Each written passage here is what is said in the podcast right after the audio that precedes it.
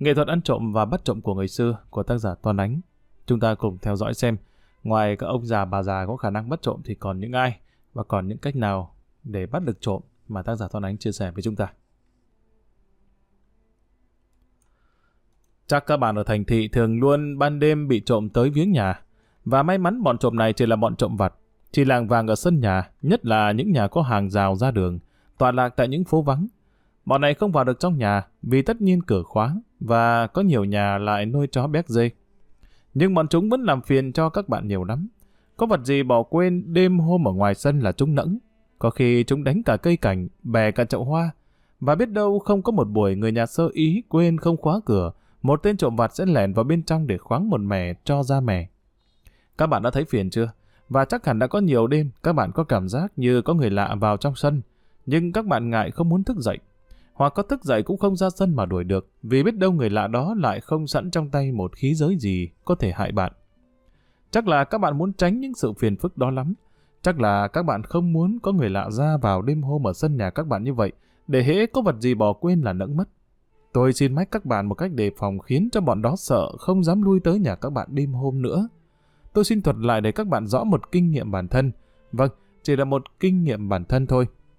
Hồi đó tôi ở Vĩnh Yên, ngay tỉnh Lị, tại nhà số 40 phố Lô Mê, sau này đổi là phố Nguyễn Thái Học. Nhà tôi có cổng bên, trước mặt là quốc lộ Hà Nội đi Tuyên Quang, và bên kia đường có một cây đa um tùm, rồi đến một con đường rẽ ra đồng ruộng, với những xóm nhà lá. Đêm hôm, đường phố có thắp đèn, nhưng hồi đó, trước năm 1945, đang thời kỳ chiến tranh, nên đèn phố có chụp đèn phòng thủ và chỉ chiếu sáng xuống một vùng nho nhỏ ở chân cột đèn. Đường vẫn không sáng lắm, nhất là trước cửa nhà tôi lại càng tối hơn, vì bóng cây đa to lùm lùm, nó che kín cả ánh sáng trên trời, cả những hôm có trăng cũng vẫn tối. Bóng tối dễ cho kẻ gian hoạt động, nên nhà tôi thường xuyên đêm nào cũng được hân hạnh kẻ trộm tới thăm. Trộm vào nhà tôi rồi lại đến ra không, sự thật nhà tôi cũng chẳng có gì đáng tiền cho chúng lấy, nhưng đêm nào chúng cũng vào, tôi cũng thấy phiền.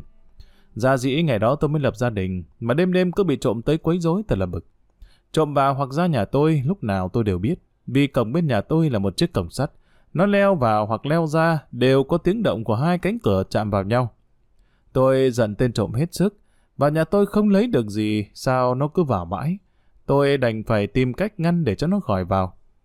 Đầu tiên tôi trăng ngang trên cổng một sợi dây thép và tôi cho truyền điện vào. Tôi cho rằng tên trộm bị điện giật nó sẽ sợ nó không dám vào nhà tôi nữa. Đêm hôm ấy lúc tên trộm leo vào cánh cửa tôi đã biết và tôi chờ đợi sự hiệu quả của dây điện. Thì này đây, một tiếng ối và tiếng người ngã vật xuống đất. Ngã chắc không đau nên sau đó tên trộm dậy được ngay và chạy biến mất. Hai ba hôm sau tên trộm không trở lại nhà tôi nữa. Chắc là bị điện giật nó phải sợ. Không, nó không sợ, chỉ vì cách đó độ năm hôm nó lại vào nhà tôi như thường. Không biết nó dùng cách gì, có lẽ nó lấy chăn phủ lên dây điện để trèo qua. Thế nghĩa là dây điện không có hiệu quả gì với sự đề phòng của kẻ trộm. Tôi phải nghĩ cách khác. Chẳng lẽ cứ để cho nó vào nhà mình hoài hay sao? Tôi nhớ lại cách các cụ tôi dùng ngày trước để đề phòng trộm. Ờ, tại sao tôi không dùng ngay những cách mà xưa kia bọn trộm đã kiêng nể? Ngày hôm đó, tôi để thì giờ rỗi, loay hoay tìm mấy chiếc chai thủy tinh mỏng, Tôi đổ đầy nước vào và tôi cho vào mỗi chai một nắm những viên sạn nhỏ. Đấy là khí giới để đề phòng kẻ trộm đấy. Ngày xưa các cụ tôi còn nhét vào chai một ít vôi bột nữa, nhưng tôi không dùng vôi, vì tôi nghĩ cũng không cần thiết lắm. Mục đích của tôi chỉ cốt làm sao cho bọn trộm chúng nó sợ là được rồi. Đêm hôm ấy lại cũng như những đêm trước, tên trộm lại trèo qua cổng sắt vào nhà tôi. Sợi dây thép truyền điện tôi đã bỏ đi rồi, có thể để nó cũng vô ích. Đã không ngăn được kẻ trộm có khi nó còn có hại nữa. Ngồi nhớ tên trộm dùng chăn leo qua cổng đè lên sợi dây khi nó đứt rơi xuống đất. Có ai đi vướng phải sẽ sinh chuyện phiền phức cho tôi. Thấy tôi bỏ sợi dây truyền điện đi, có lẽ tên trộm tùm tìm cười. Sợi dây đối với nó vô hiệu quả, chẳng bỏ đi thì để làm gì.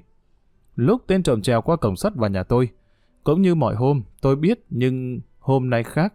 Khác mọi hôm là tôi không nằm yên ở trong giường nghe ngóng. Tôi đã vùng dậy, bật đèn khiến cho vợ tôi lấy làm lạ hỏi tôi. Cậu dậy làm gì?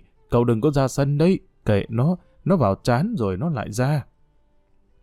Tôi đáp, tôi không ra sân, nhưng tôi đã có cách làm cho tên trộm này từ nay không dám đến nhà ta nữa. Vợ tôi cũng ngồi dậy. Tên trộm lúc đó đã vào trong sân nhà tôi. Có lẽ nó đang núp một xó vì thấy tôi bật đèn và vì thấy vợ chồng chúng tôi đang lào xào nói chuyện. Tôi bật cả ngọn đèn ở ngoài sân, tôi ghé mắt nhòm qua cửa sổ, tôi thấy bóng tên trộm nép ở một phía tường, tôi không ngần ngại gì nữa. Tôi lấy một chai nước có sỏi lúc ban chiều, tôi xem lại chai nước và tôi ấn lại nút chai cho thật chặt. Sau đó tôi lùa chai nước qua cửa sổ, nhắm về phía có bóng tên trộm nép, tôi tung chai nước lên trời. Tôi rụt vội tay vào và đồng thời kéo chặt cánh cửa lại. Một tiếng ầm to như đạn nổ, chiếc chai đất từ trên cao rơi xuống đất. Tiếp theo tiếng nổ ầm, tôi nghe một tiếng ối. Vợ tôi nhìn tôi, bây giờ tôi mới cắt nghĩa cho vợ tôi hiểu. Tôi nói, chắc em lấy làm lạ, thấy anh hì hục cả chiều hôm nay để đổ mấy cái chai nước có giỏi, Anh cần những chai nước này để triệt trộm. Nguyên ngày xưa, thầy thường thuật chuyện cho anh nghe trong những cuộc chống cướp ở nhà quê. Các cụ thường leo lên mái nhà nấp để tránh đòn gió, rồi ném xuống đám cướp những chai nước có vôi có sỏi, đậy chặt nút. Nước trong chai đang tức hơi, chai rơi xuống đất nổ, nước bắn tung tóe lên, đâm vào mặt mũi hoặc vào người những tên cướp. Nước có vôi sẽ ăn loang vết đâm. Bọn cướp rất sợ những chai nước vôi này. Và ở nhà quê, nhiều nhà cướp đã vào tới sân, bật hồng lên đánh phá. Nhưng khi chủ nhà chống cự bằng những chai nước vôi thì chúng phải rút lui. Nhà ta ít lâu nay trộm cũng vào luôn luôn. Mình mất ngủ, chẳng dây điện chúng cũng không sợ, nên anh dùng cái món đòn chai này. Mình không muốn hại tên trộm một cách quá ác nên nước trong chai chỉ là nước lã, chứ không phải là nước vôi. Anh tin rằng đòn chai này sẽ làm cho tên trộm hết không dám tới nhà ta nữa. Bây giờ vợ tôi mới hiểu. Vợ tôi trách tôi. Thế sao anh không bảo em trước làm em sợ quá? Ở ngoài sân, sau tiếng ối của tên trộm là yên lặng. Tiếc rằng tôi không có nghệ, và tôi cũng không muốn bắt tên trộm làm gì. Chứ nếu hôm đó tôi là tay có nghệ, hoặc tôi hô hoãn lên, hàng xóm đổ tới, thế nào tên trộm cũng bị bắt. Sau đó chúng tôi lại đi ngủ, mặc cho tên trộm muốn làm gì thì làm ở ngoài sân. Sáng hôm sau tôi phải dậy sớm, bảo cho người nhà quét sân kỹ lưỡng kẻo còn những mảnh chai, dẫm phải thì què. Tên người nhà cho tôi biết nó có thấy những giọt máu ở sân. Từ ngày hôm đó tên trộm không trở lại nhà tôi, và đêm đêm tôi được yên tâm ngủ kỹ, không phấp phòng như trước nữa. Câu chuyện bà già với chiếc quạt Câu chuyện này tôi được nghe kể lại nhiều lần, và tôi tin rằng trong các bạn đọc cũng có người đã được nghe qua. Chắc không phải là một câu chuyện hoàn toàn bịa đặt, và ít nhiều cũng có đôi phần sự thật. Có lẽ người ta đã đề cao chiếc quạt, có lẽ người ta muốn chứng tỏ rằng sức mạnh không cần nhiều, nhưng cần khéo, biết sử dụng sức khỏe của thân hình già yếu của mình, mà một bà già chỉ cần một chiếc quạt đã hạ được mấy tên trộm, và câu chuyện của bà đã được người ta xứng tụng rất nhiều. Nguyên có một bà già ở khu chợ một nàng, trong nhà chỉ có bà và mấy cháu nhỏ, nhà tranh vách đất và cửa là liếp phên. Đã phải ở chợ tất nhiên bà chẳng giàu có gì, nhưng gặp những ngày phiên chợ bà bán quà bánh cho khách đi chợ cũng kiếm ăn được, và cũng mắt mặt hơn nhiều người khác phải đầu tắt mặt tối. Chính vì sự mắt mặt của bà bà có một bọn gian đã để ý rình mò, định tâm chẹn bà lấy một món. Vốn là người cẩn thận lại biết mình ở ngay đầu chợ, dù không có gì nhưng nếu sợ ý vẫn có thể mất của được. Tuy của chẳng đáng là bao nên bà già luôn cẩn thận, ban ngày sợ kẻ cắp vặt và ban đêm sợ trộm. Đêm đêm trước khi đi ngủ, bao giờ bà cũng cài liếp, lại có buộc dây lạt thêm, rất cẩn thận. Cái trò cửa ngõ mà lơ là thì có thể tai hại lắm. Trước khi tắt đèn, bao giờ bà cũng soi lại cái gậm phản và xó xỉnh túp lều của mình. Thánh nhân đã dạy, cần tắc vô ưu. Có mất công là bao sự soi xét lại như vậy. Một hôm bà đang ngủ ngon giấc, bỗng nghe tiếng kêu kèn kẹt như ai cắt liếp. Bà nằm im lắng tai nghe, thấy tiếng kèn kẹt đều đều ở ngay liếp cửa thật. Chắc là kẻ trộm định vào nhà bà đây. Bà nhẹ nhẹ ngồi lên, rón rén đi ra mái liếp, ngó nhìn ra ngoài. Nhờ trong nhà tối và bên ngoài sáng, nên bà thấy rõ một bọn ba đứa đang tìm cách cắt liếp cửa để vào nhà bà. Đây chắc là một bọn già trộm non cướp, định vào nhỏ ra to nhà bà. Nhà bà ở đầu chợ, xa thôn xóm, bọn gia đình chẹt bà. Bà nghĩ có kêu cũng chưa chắc đã thấu tới dân làng trong thôn xã, mà bọn này là nhất định là bọn liều. Bà phải tự tìm cách đối phó lấy. Trong nhà chỉ có mấy đứa cháu nhỏ, không còn ai nữa. Ai có thể trợ lực cho bà bây giờ? Thế mới biết ma không thương người ốm, trộm không thương người nghèo. Bà còn có gì nữa mà chúng nó định lấy của bà? Dù sao bà cũng phải nghĩ cách đề phòng để chống cự lại bọn này. Sức bà nhất định là không địch nổi lại bọn chúng rồi. Phải thắng chúng bằng cách gì khác mới được. Bà suy nghĩ rồi như bà chợt nhớ ra. Bà nghĩ tới khí giới để chống bọn gian. Lúc này trong nhà không có một con dao, dao để ở gian nhà bếp kế cận, đi tìm lục không thể được, và cũng không có một chiếc gậy hay khí giới gì khác. Trong nhà chỉ còn một chiếc quạt cỡ lớn của ông chồng bà, lúc sinh thời vẫn dùng, hiện gác trên mái nhà. Chiếc quạt dài đến một thước ta, nan quạt toàn bằng tre cật. Ngày xưa chồng bà thường dùng quạt này không những để quạt còn để che nắng, che mưa nhỏ. Và khi gặp chó má trong xóm ngõ, chiếc quạt đã biến thành một chiếc gậy rất chắc, khiến lũ chó phải sợ. Bên ngoài, ba tên trộm vẫn đang kèn kẹt cắt liếp. Chúng nhất định phải vào nhà bà để làm một mẹ, dù không to thì cũng là được. Bà khe khẽ nhẹ nhẹ đi cho tới mái nhà có chiếc quạt và im ái rút chiếc quạt. Bà cầm ngược cán quạt lại. Bà đi lại mé bên liếp, đứng nép vào mé cửa, tay lăm lăm chiếc quạt. Bọn gian đã cắt đứt then liếp và dây buộc. Chúng từ từ nhẹ nhẹ ấn liếp cửa vào một bên. Chúng định vào nhà là xông thẳng tới giường bà, trói gô bà lại rồi tha hồ khảo bà. Bà này có kêu lên trời, và nếu có kêu lắm chúng xỉa cho một nhát dao là xong. Mé trong liếp, đứng bên cửa, bà già hai tay nắm chặt chiếc quạt dơ cao lên đầu, chỉ chờ bọn gian vào nhà là bà dùng miếng bồ thượng giáng xuống. Bọn gian không đẩy cho liếp mở rộng, chỉ đẩy vừa một người đi. Chúng sợ đẩy rộng cửa, ngộ lát nữa khi chúng đang hành động có đứa trẻ nào lèn chạy thoát kêu làng nước tới sẽ phiền cho chúng. Hoặc chính bà già lại vùng vẫy được khỏi tay chúng chạy thoát ra cửa, chẳng hóa ra là chúng toi công hay sao.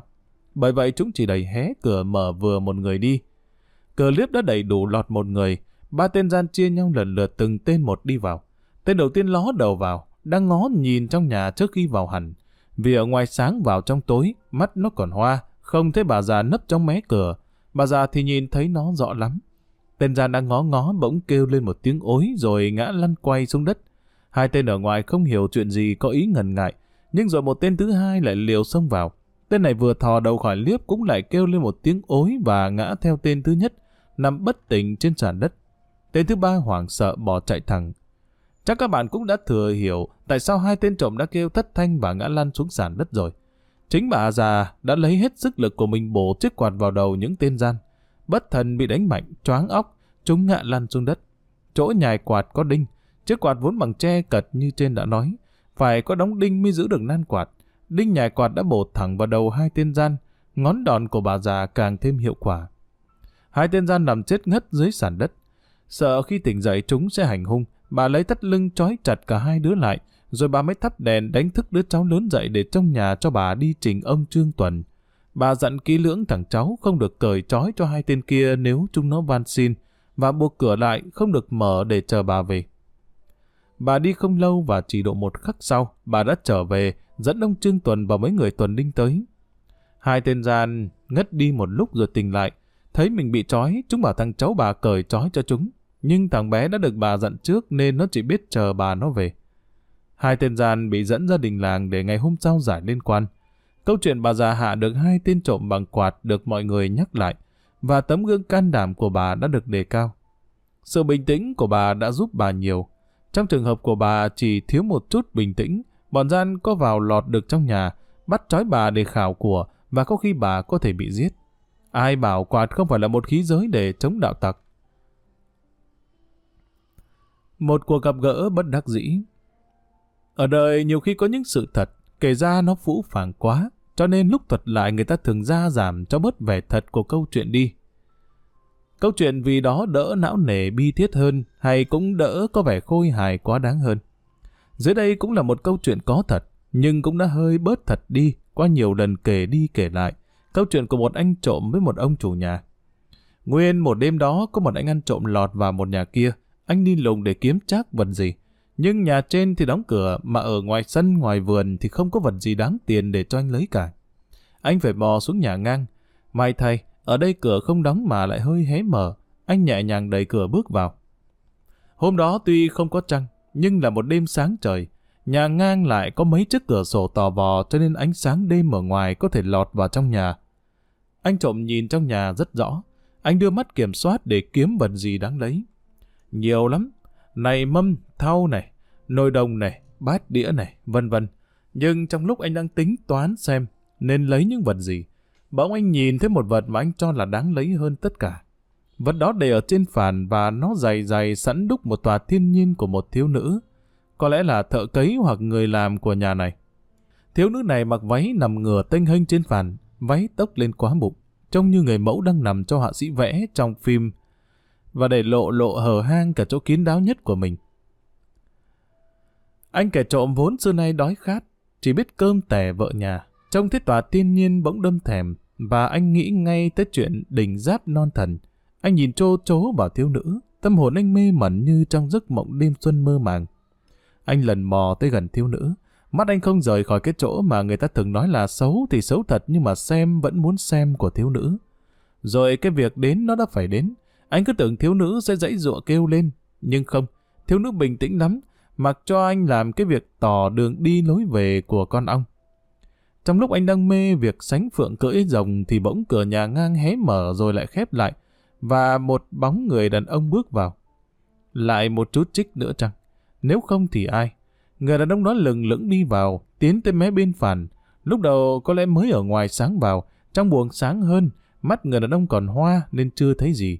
Nhưng một lúc sau người đó đã trông tỏ cả tấn tuồng sống đang diễn tích trên bọc trong dâu của hai người trên phản, nên hắn đứng sững lại.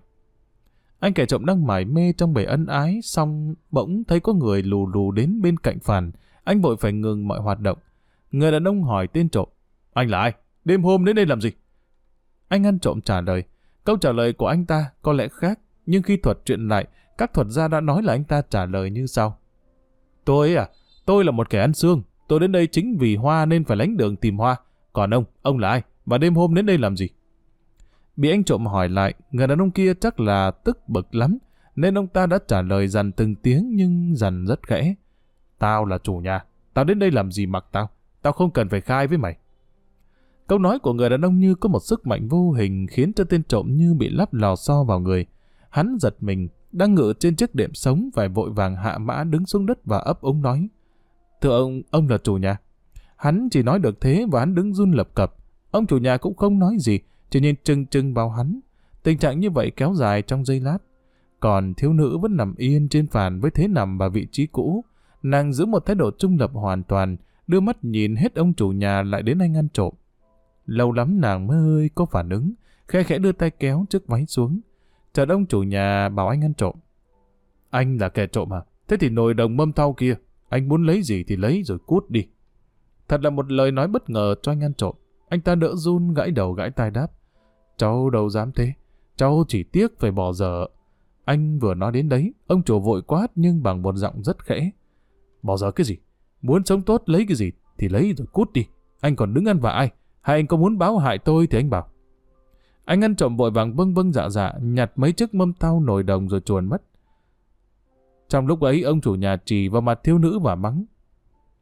Đồ con gái thối thầy, thèm khát lắm hay sao mà phải thế? Cô gái sợ hãi đáp. Em đâu có biết nó là kẻ trộm. Em vẫn cứ tưởng là ông. Vì em có thấy gì khác đâu. Vẫn thế mà. Sau đó ra sao chắc các bạn đã thừa đoán được rồi. Và cả đến đầu đuôi sự gặp gỡ có lẽ các bạn cũng thừa thông minh để hiểu cả, khỏi cần phải giải thích. Tuy nhiên có lẽ vẫn còn một vài bạn quá chân chỉ hạt bột thắc mắc. Vậy tôi xin phép trình bày.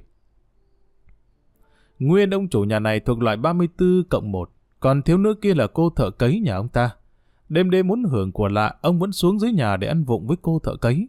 Còn cô thợ cấy thì cô ta nghĩ, người ta đi cấy lấy công, tôi lại đi cấy lấy ông chủ nhà. Cho nên khi ông chủ nhà muốn, cô cũng vui lòng phụng sự và chiều chuộng ông. Đêm hôm đó khi cô đi ngủ, cô cũng lại để hé cửa chờ ông chủ nhà. Bất ngờ tên trộm lèn vào. Khi tên trộm đến với cô, cô yên chí là ông chủ nhà nên không chống cự gì. Lát sau khi ông chủ nhà lèn vợ xuống với cô thì bắt gặp tên trộm. Ông không ra mắt tên trộm, e nó van lại thì lại kinh động tới vợ. Ông cũng không dám quát to, sợ vợ nghe tiếng. Rốt cuộc ông phải lót tay cho tên trộm ít mâm tao nồi đồng, cho nó đi khuất mắt để ông còn kịp ăn vụng. Thế là người ăn vụng kẻ trộm gặp nhau. Chuyện một tay bắt trộm đại tài. Hàng năm nhân dịp đầu xuân, xưa kia tại các vùng quê, người ta thường chơi cờ bạc nên hay xảy ra những vụ trộm. Có trộm tất cả người ta phải tìm cách trừ. Sau đây là một câu chuyện vui về bắt trộm để bạn đọc giải trí lúc đầu xuân. Tại một xã kia có một anh thường luôn luôn khoe là có cách bắt trộm rất thần tình. Người ngoài thấy anh khoe vậy cũng nhắc lại với nhau như vậy, nhưng không ai hiểu cách bắt trộm của anh ta ra sao. Có ai hỏi thì anh lại trả lời. Tên trộm nào hết phúc đức thì lò dò vào nhà tôi. Và nhà tôi tức là nó đã bắt đầu giải nghệ ăn trộm rồi. Chính vợ anh ta cũng không biết anh ta bắt trộm thế nào, Và nếu có hỏi thì chưa được anh ta đáp. Mợ đàn bà tìm hiểu làm gì cái lối bắt trộm của tôi, đợi bao giờ trộm nó vào tôi sẽ ra tay rồi mợ hay. Bọn kẻ trộm có lẽ cũng gớm lối bắt trộm tài tình của anh ta, cho nên không có tên nào bén mảng tới nhà anh ta cả. Trong khi ở trong làng luôn luôn có nhà mất trộm. Vợ anh ta muốn xem tài anh ta bắt trộm lắm, mà bực thay, không có tên trộm nào dám vào nhà anh cả. Một hôm trong đám rỗ, chị vợ này liền nhắn nhẹ một người quen biết một tên trộm. Bảo cứ vào nhà vợ chồng chị mà ăn trộm. Nếu rồi bị chồng chị bắt thì chị sẽ xin cho. Chị lại dặn người chị nhắn phải nói kín với tên trộm. Đừng cho ai biết, kẻo đến tai chồng chị. Tên trộm được tin nhắn thì mừng lắm. Ờ, mấy khi đi ăn trộm lại có nội công như vậy.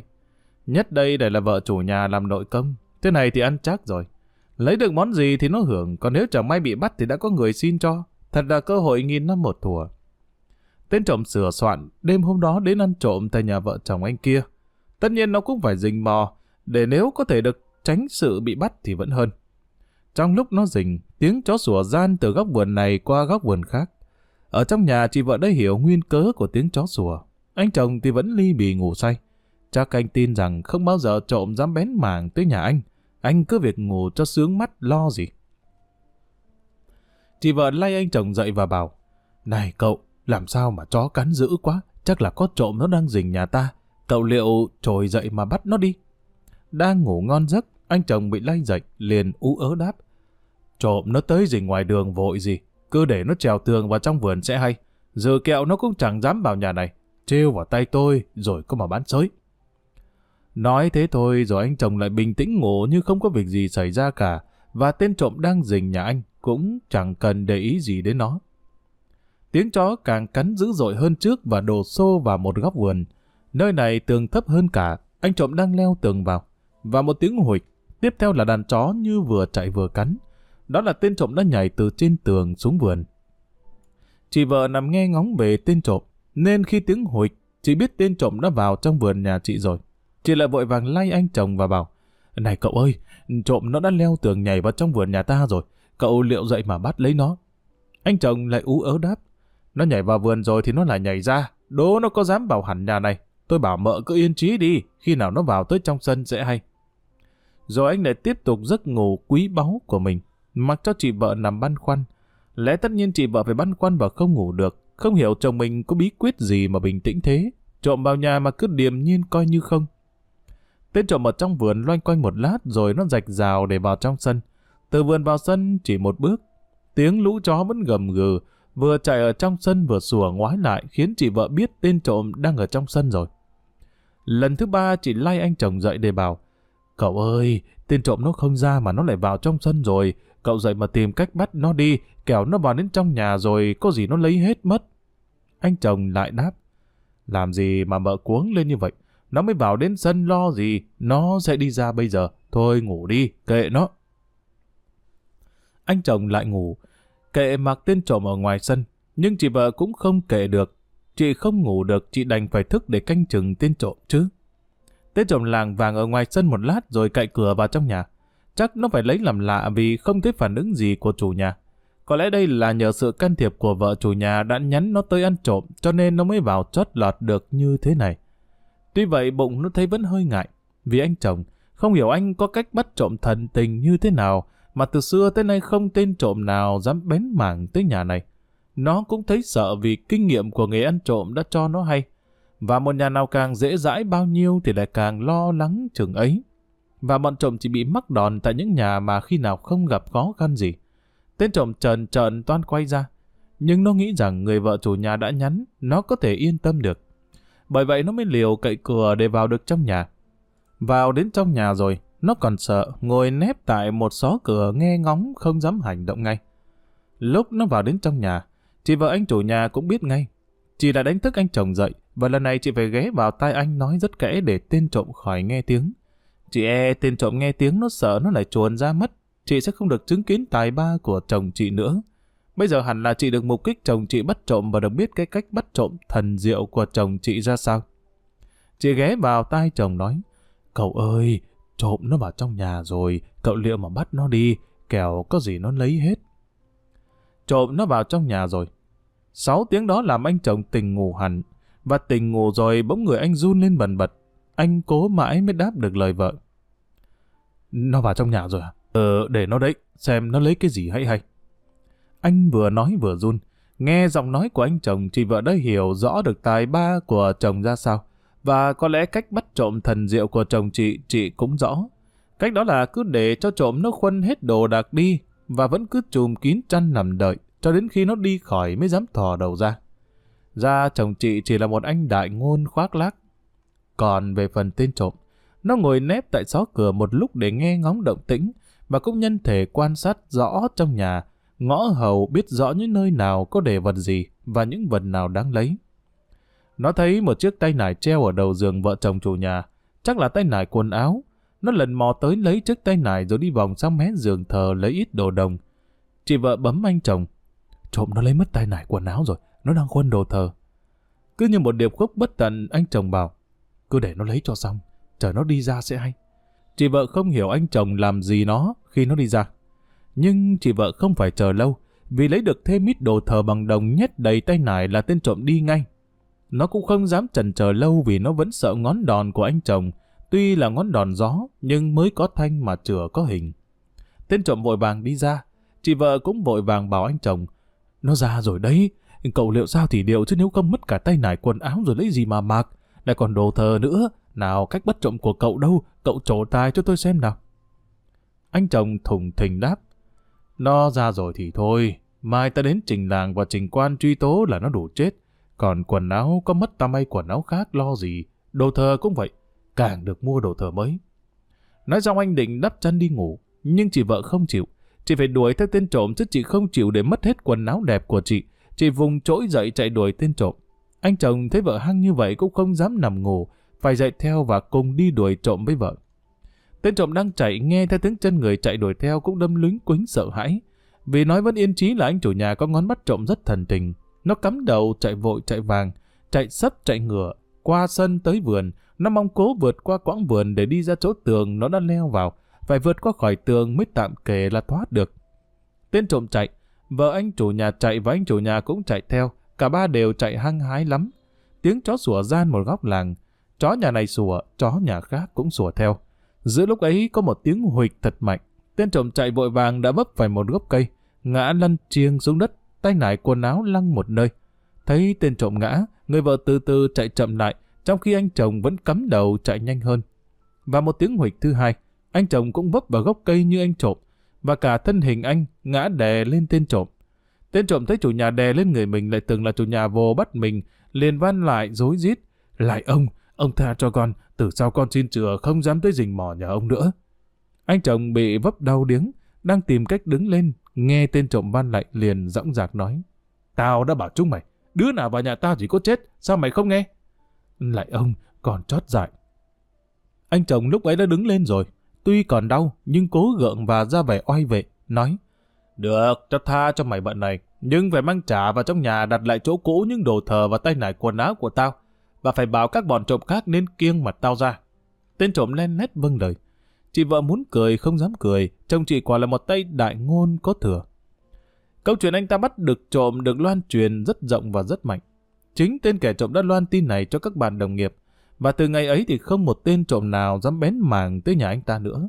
Thật là đại ngôn gặp thời. Câu chuyện nồi bánh đúc sốt Đây là một câu chuyện cổ đã được thuật đi thuật lại nhiều lần với những chi tiết có thay đổi. Nhưng về đại cương ý vẫn không có gì khác. Câu chuyện đã trình bày sự tiết liệt của một quá phụ cùng những mưu mô khéo léo quá phụ đã dùng để giữ tròn tiết nghĩa của mình trong lúc phải chống đối với một kẻ bạo dâm.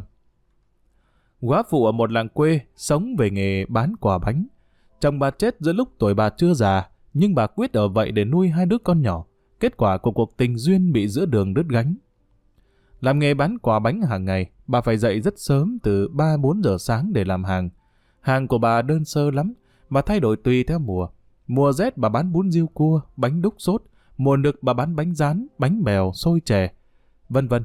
Nhưng dù bán quả bánh gì, bà cũng vẫn phải dậy sớm như vậy. Trong bà hơi có nhan sắc, trong làng nhiều kẻ để ý đến cảnh quá vụ lại trẻ tuổi của bà. Bọn họ vẫn hàng tỏ lời ong bướm, có khi lấy lời dụ dỗ, nhưng lòng bà không hề suy chuyển, Bà muốn ở vậy thờ chồng nuôi con, mặc những ai ve vãn. Trong số những người để ý tới bà có một tên côn đồ. Tên này sống về nghề trộm đạo hoặc bóc lột người ta một cách bất lương. Hắn thèm muốn nhan sắc của bà, nên ngày ngày hắn vẫn lân la tới hàng bà. Hắn lại biết bà đã dành dụng được ít nhiều tiền, nên hắn quyết tâm phải làm cho bà lọt vào tay hắn, để trước là thỏa mãn sự thèm muốn, sau là được hưởng cả số tiền của bà dành dụng. Một bữa cũng vào khoảng độ 3 giờ sáng, bà quá phụ trồi dậy làm hàng. Bây giờ đang mùa rét, trước khi xuống bếp bà đắp lại chăn cho hai con, và bà khép kỹ cửa buồng để gió khỏi lùa vào, lạnh các con. Mùa rét là mùa bà bán bánh đúc sốt và bún riêu nóng. Khách hàng cần ăn những món nóng để chống rét. Hôm đó bà bắt hai bếp, một bếp quấy nồi bánh đúc, còn một bếp nấu nồi riêu cua. Giữa lúc bà đang lúi húi làng làng như vậy, bỗng lù lù hiện ra ở trước mặt bà một người đàn ông lực lưỡng, mặt bôi đen, dáng điệu rất hung tợn, tay cầm con dao bầu sáng loáng. Người này bảo bà, cấm kêu. Hễ kêu là đâm chết. Bà nghe tiếng rõ ra tiếng người làng, nhưng bà không nhận biết đó là ai vì mặt đã bôi đen. Bà chưa kịp có phản ứng gì, tên kia lại nói. Tiền để dành đâu, đưa đây. Cưỡng lời ta, ta giết chết cả mẹ lẫn con. Nghe tên đó nói, bà rất sợ. Sợ cho bà đã đành nhưng mà cũng sợ cho cả con bà nữa. Bà khe khẽ bảo hắn. Tôi nhà nghèo, buôn bán vặt vãnh nuôi con làm gì có tiền, xin ông đi kiếm ăn ở nơi khác. Mà tên kia cau lại, hắn nói. Dám cưỡng đời ta hả? Muốn chết hay sao? Hắn vung dao lên, bà quá vụ về vội vàng nói. Vâng, thưa ông, tiền ở trên nhà, chìa khóa hòm đây, mời ông lên mà lấy. Tên trộm cầm chùm chìa khóa, bắt quá phụ đi theo mình lên nhà trên mở hòm, lấy hết tiền nông của bà. Thấy tên trộm bơ vét hết số tiền dành dụng của mình, bà ta ngẩn ngơ tiếc, nhưng nhìn con da bầu sáng loáng của nó bà chỉ đành thở dài. Lấy xong tiền, bây giờ mới nhìn tới quá phụ, với cái tuổi chưa hết trẻ, trong bóng nửa tối nửa sáng của ngọn đèn hoa kỳ nhỏ, quá phụ trông còn xinh đẹp, bà càng xinh đẹp với cái vẻ sợ hãi của bà. Đêm đông, trời lạnh, trước một quá phụ vẫn còn nhan sắc, tên trộm động tình, y liền tỏ ý nài hoa ép nguyệt và dọa. Nếu quá phụ không nghe, y sẽ thường cho một nhát dao bầu và y sẽ sát hại cả hai đứa trẻ. Thật là khó nghĩ cho quá phụ, trải qua bao năm thủ tiết thờ chồng, lẽ nào nay lại chịu thất thân của một tên côn đồ sao? Bà ngẫm nghĩ giây lát rồi bà bình tĩnh bảo tên trộm. Nếu đã có lòng yêu nhau, tôi đâu dám tiếc, nhưng tôi xin yêu cầu một điều, nếu không tôi đành liều chết. Tên trộm hỏi quá phụ muốn yêu cầu điều gì thì bà đáp. Việc hoa liễu xin xuống nhà bếp, trên này e hai trẻ thức giấc, chúng biết sẽ có nhiều sự bất tiện. Tên trộm thuận theo bà xuống bếp, trong tay nó vẫn lăm lăm con dao bầu đi sát vào người bà. Tới nhà bếp, tên trộm muốn dở ngay trò dâm bạo ra, thì quá phụ tươi cười gạt đi bảo, đã gọi là yêu nhau, đi đâu mà vội, xin để cho tôi múc nồi bánh đúc ra, kẻo say đắm vào cuộc yêu đương nồi bánh cháy khê, mai còn bán cho ai được, lấy tiền đâu mà nuôi con. Tên trộm ngần ngừ có vẻ không thuận, quá phụ nói, yêu nhau một lần mà thôi sao, nay rồi còn mai chứ, trong khi chờ đợi tôi múc nồi bánh đúc ra bát, có rượu đây, xin uống đi, để sự yêu đương thêm đàm thắm, có đồ nhắm đấy, xin vui lòng cho. Tên trộm bằng đồng, lấy rượu uống với đồ nhắm, gồm thịt thà làm hàng của bà, bà quá phụ múc bánh đúc ra bát, chính ra bán bánh đúc sốt phải để nguyên trong nồi, ai mua tới đâu múc ra tới đó mới được nóng sốt. Nhưng sự múc ra bát đây chỉ là một dụng tâm của bà. Tên trộm uống rượu, bà múc bánh đúc, nhưng bỗng nhiên bà bảo tên trộm, cháy bánh đúc nóng ngon lắm, có sơi tôi lấy cho một đĩa. Tên trộm bằng lòng ăn, quá phụ lấy một chiếc đĩa lớn, múc một ít cháy, còn múc đầy bánh đúc đưa lại cho tên trộm. Tên trộm đang ngất ngường nhấm rượu và là lơi nhìn quá phụ, Nghĩ tới cảnh cơm no bò cưỡi, thật là sung sướng. Quá phụ bưng đĩa bánh đúc tới gần y, rồi bỗng nhiên nhanh như chớp úp cả đĩa bánh đúc nóng vào mặt y. Y đỡ không kịp. Bánh đúc nóng dính đầy mặt mũi mồm y. Y đưa tay vút mặt và lắc đầu để gỡ bánh đúc ra. Trong lúc ấy góa phụ nhặt con da bầu của y, hô hoán kêu hàng xóm tới cứu mình. Hàng xóm đã tới, tên trộm mặt mũi bị bỏng, đánh bó tay chịu trói. Y chẳng phải ai xa lạ, chính là tên côn đồ vẫn hàng ngày để ý tới quá phụ. Quá phụ thuật lại cho mọi người nghe hành động của tên trộm, sự đòi hỏi dã man của y và kế sách của mình. Nghe chuyện ai cũng khen, quá phụ là lanh trí, cảm phục lòng tiết liệt của bà. Bắt một tên trộm tàn bạo với khí giới, quá phụ đã chỉ dùng mưu. Lẽ tất nhiên là bà đã lấy lại được cả số tiền của mình, Và cũng nhờ bà mà dân làng trừ được một tên trộm. Và cũng từ đấy, lòng tiết liệt của bà càng dạng tỏ, những kẻ cợt hoa gạo nguyệt cũng hết buông lời là lơi ong bướm. Câu chuyện trước bánh trưng đêm 30 Tết Chuyện này chỉ là biến thể của chuyện trên, hay chuyện trên là biến thể của chuyện này tôi cũng không rõ, nhưng điều chắc chắn thì cả hai chuyện đều đã được phổ biến truyền khẩu rất nhiều trong dân chúng. Mấy vai chính trong chuyện này cũng giống mấy vai chính trong chuyện trên, chỉ gồm một thiếu phụ quá chồng và một tên ăn trộm. Chuyện cũng xảy ra ở vùng quê và cũng về mùa rét. Thời gian ở đây rõ ràng hơn, vì chuyện xảy ra giữa đêm 30 Tết. Thiếu phụ trong chuyện này cũng quá chồng và cũng có mấy con nhỏ, kiên tâm giữ tiết thờ chồng nuôi con.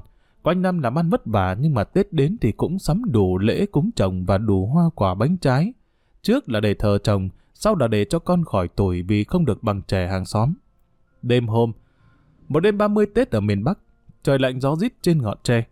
Mọi việc sắm sửa Tết của thiếu phụ coi như đã xong. Duy còn nổi bánh trưng, mới bắt đầu ninh từ lúc chiều, nàng còn đang đun và chờ vớt ra để mai mùng một có bánh cúng tổ tiên và thờ chồng. Có lẽ đã khuya, tiếng pháo lác đác nổ ở trong làng. Các con nàng đã đi ngủ, nàng loay hoay với nồi bánh, định đun thêm vài khắc nữa sẽ bớt ra. Cỗ bàn để cúng ngày hôm sau nàng cũng đã sửa soạn sẵn. Nàng muốn sau khi nàng thức dậy là có cái cúng ngay, đỡ phải vất vả trong buổi sáng ngày mùng một đầu năm. Nàng xếp củi vào bếp, nhìn ngọn lửa hồng reo, chạy nhớ tới người đã khuất mà tự thương cho cảnh cô đơn. Giữa lúc nàng mải mê với bếp lửa, và lang mang suy nghĩ thì bỗng trong bóng đêm hiện ra một người mặt mũi dữ tợn, tay cầm con dao bầu sáng quắc. Tiếng động làm nàng ngẩng đầu lên và trông thấy người lạ mặt. Nàng bình tĩnh tìm cách đối phó. Nàng biết đây là một tên trộm, nó có thể giết nàng được nếu nàng không cẩn thận. Vẻ mặt bất nhân của nó khiến nàng càng cẩn thận hơn. Trộm chỉ con dao bầu vào mặt nàng và nói Im, nếu kêu là ta giết ngay. Nàng không kêu, nàng điềm nhiên hỏi tên trộm. Ông muốn gì? Tên trộm cười gằn, ta muốn gì à? Ta chỉ muốn tiền thôi. Thiên hạ tưng bừng với Tết ta không có tiền mà ta cũng cần Tết, vậy tiền đâu? Nàng ung dung trả lời, được, ông muốn có tiền thì chìa khóa đây, ông lên nhà trên mà lấy. Tên trộm hất hàm, phải đưa ta lên, và phải lấy tiền cho ta chứ trái lệnh ta giết ngay. Tiếu phụ biết không thể trái ý tên bất lương kia được, nhưng nàng đành phải đưa nó lên nhà, mở tù lấy tiền đưa cho nó. Nàng rất tiếc món tiền nàng dành dụng được để làm vốn nuôi con, nhưng ở tình trạng thế cô trước một bạo lực, nàng biết làm sao hơn được nữa. Tên trộm cầm món tiền nàng đưa xong, xong nó vẫn không tin là nàng đưa hết. Nó lục lọi trong hòm để tìm thêm. Nó không tìm thấy tiền nữa nhưng có ít đồ nữ trang của nàng và của con. Nó cũng vơ vét cả. Nàng kêu xin nó để lại cho thì nó chìa con dao vào người nàng. Hỏi con dao này xem nó có chịu để lại không.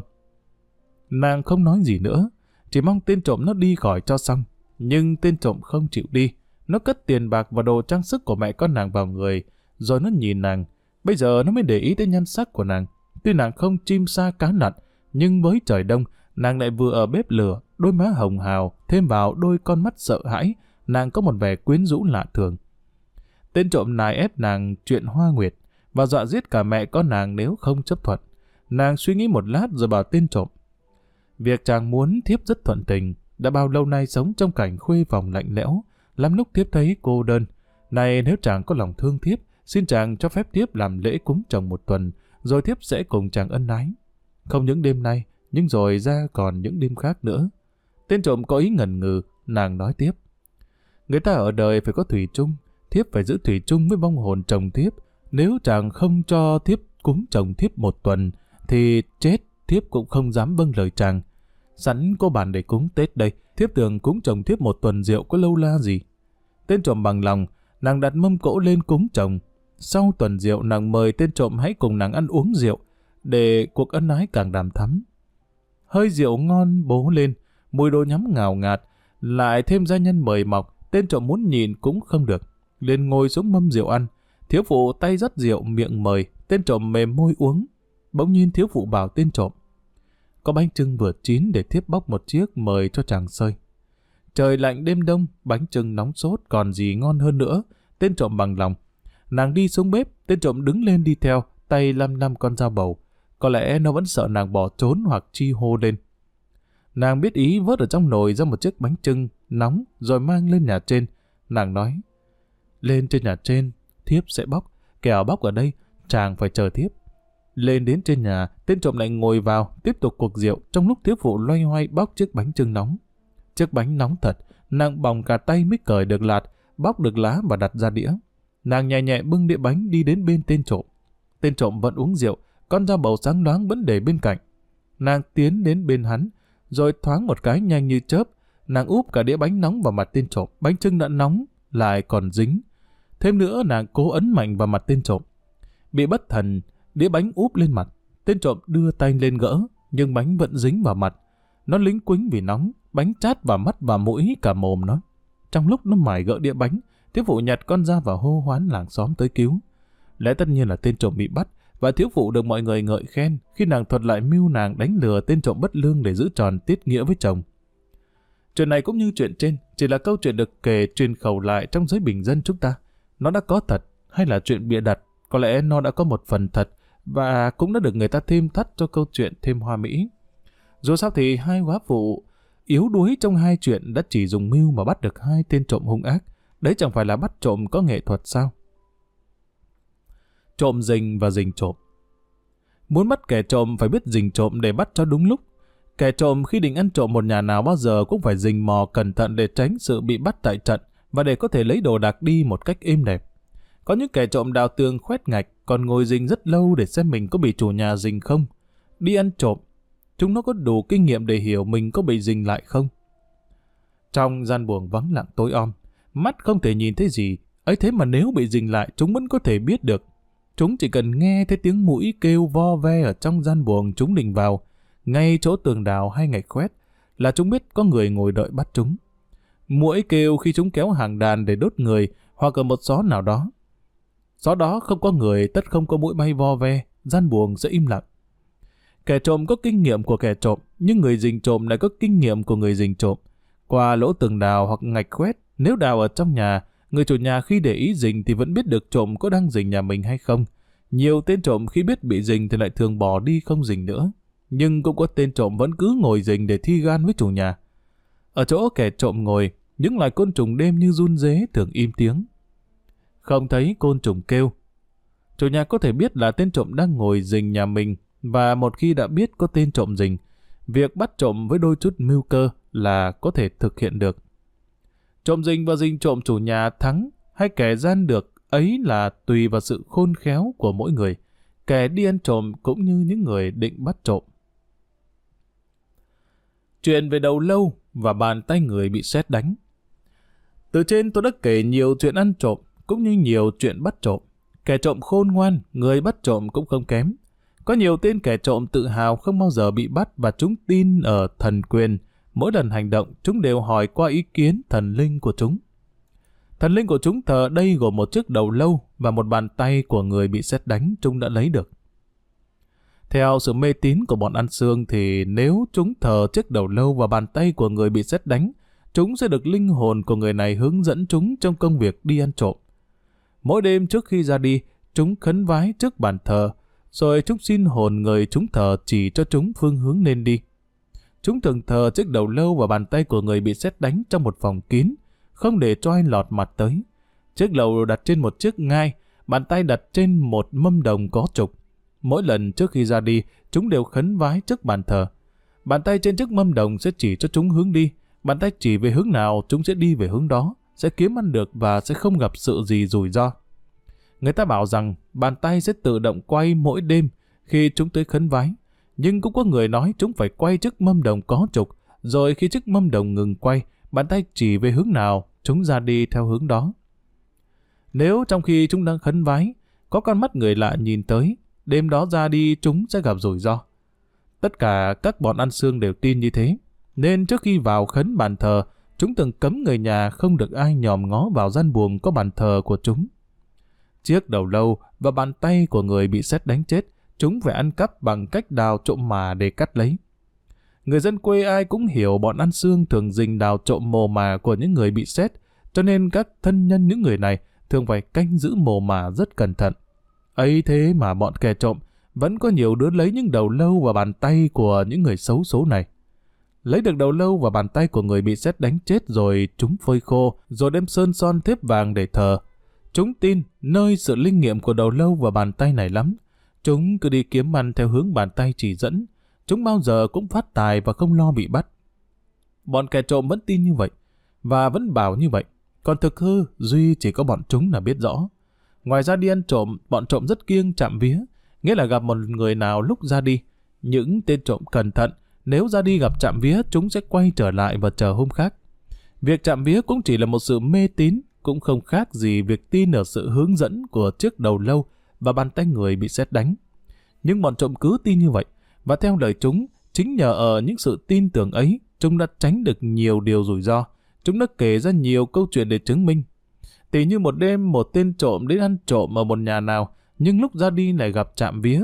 Tên trộm này quay trở lại thì đến ngày hôm sau đó, nó được tin rằng đêm hôm trước tuần tráng đã bắt được tại khu tên ăn trộm định đến một kẻ trộm khác, hoặc chủ nhà đã có chuẩn bị đề phòng kỹ lưỡng, nếu tên trộm tới, khó có thể tránh được sự xa lưới.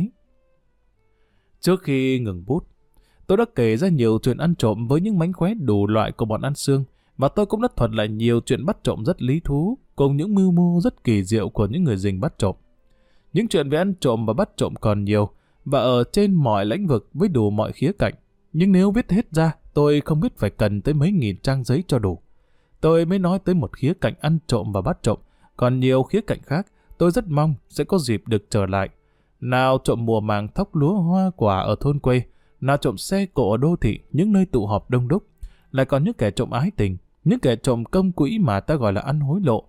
Mọi mặt, mọi khác, mọi lĩnh vực đều có những bánh khóe riêng, nói ra thật khó hết. Tôi xin tạm dừng bút, ở nơi này với hy vọng sẽ được trở lại trong một tập sách khác.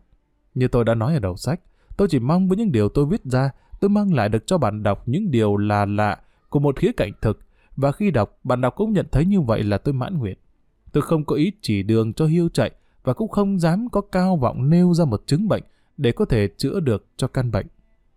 Hết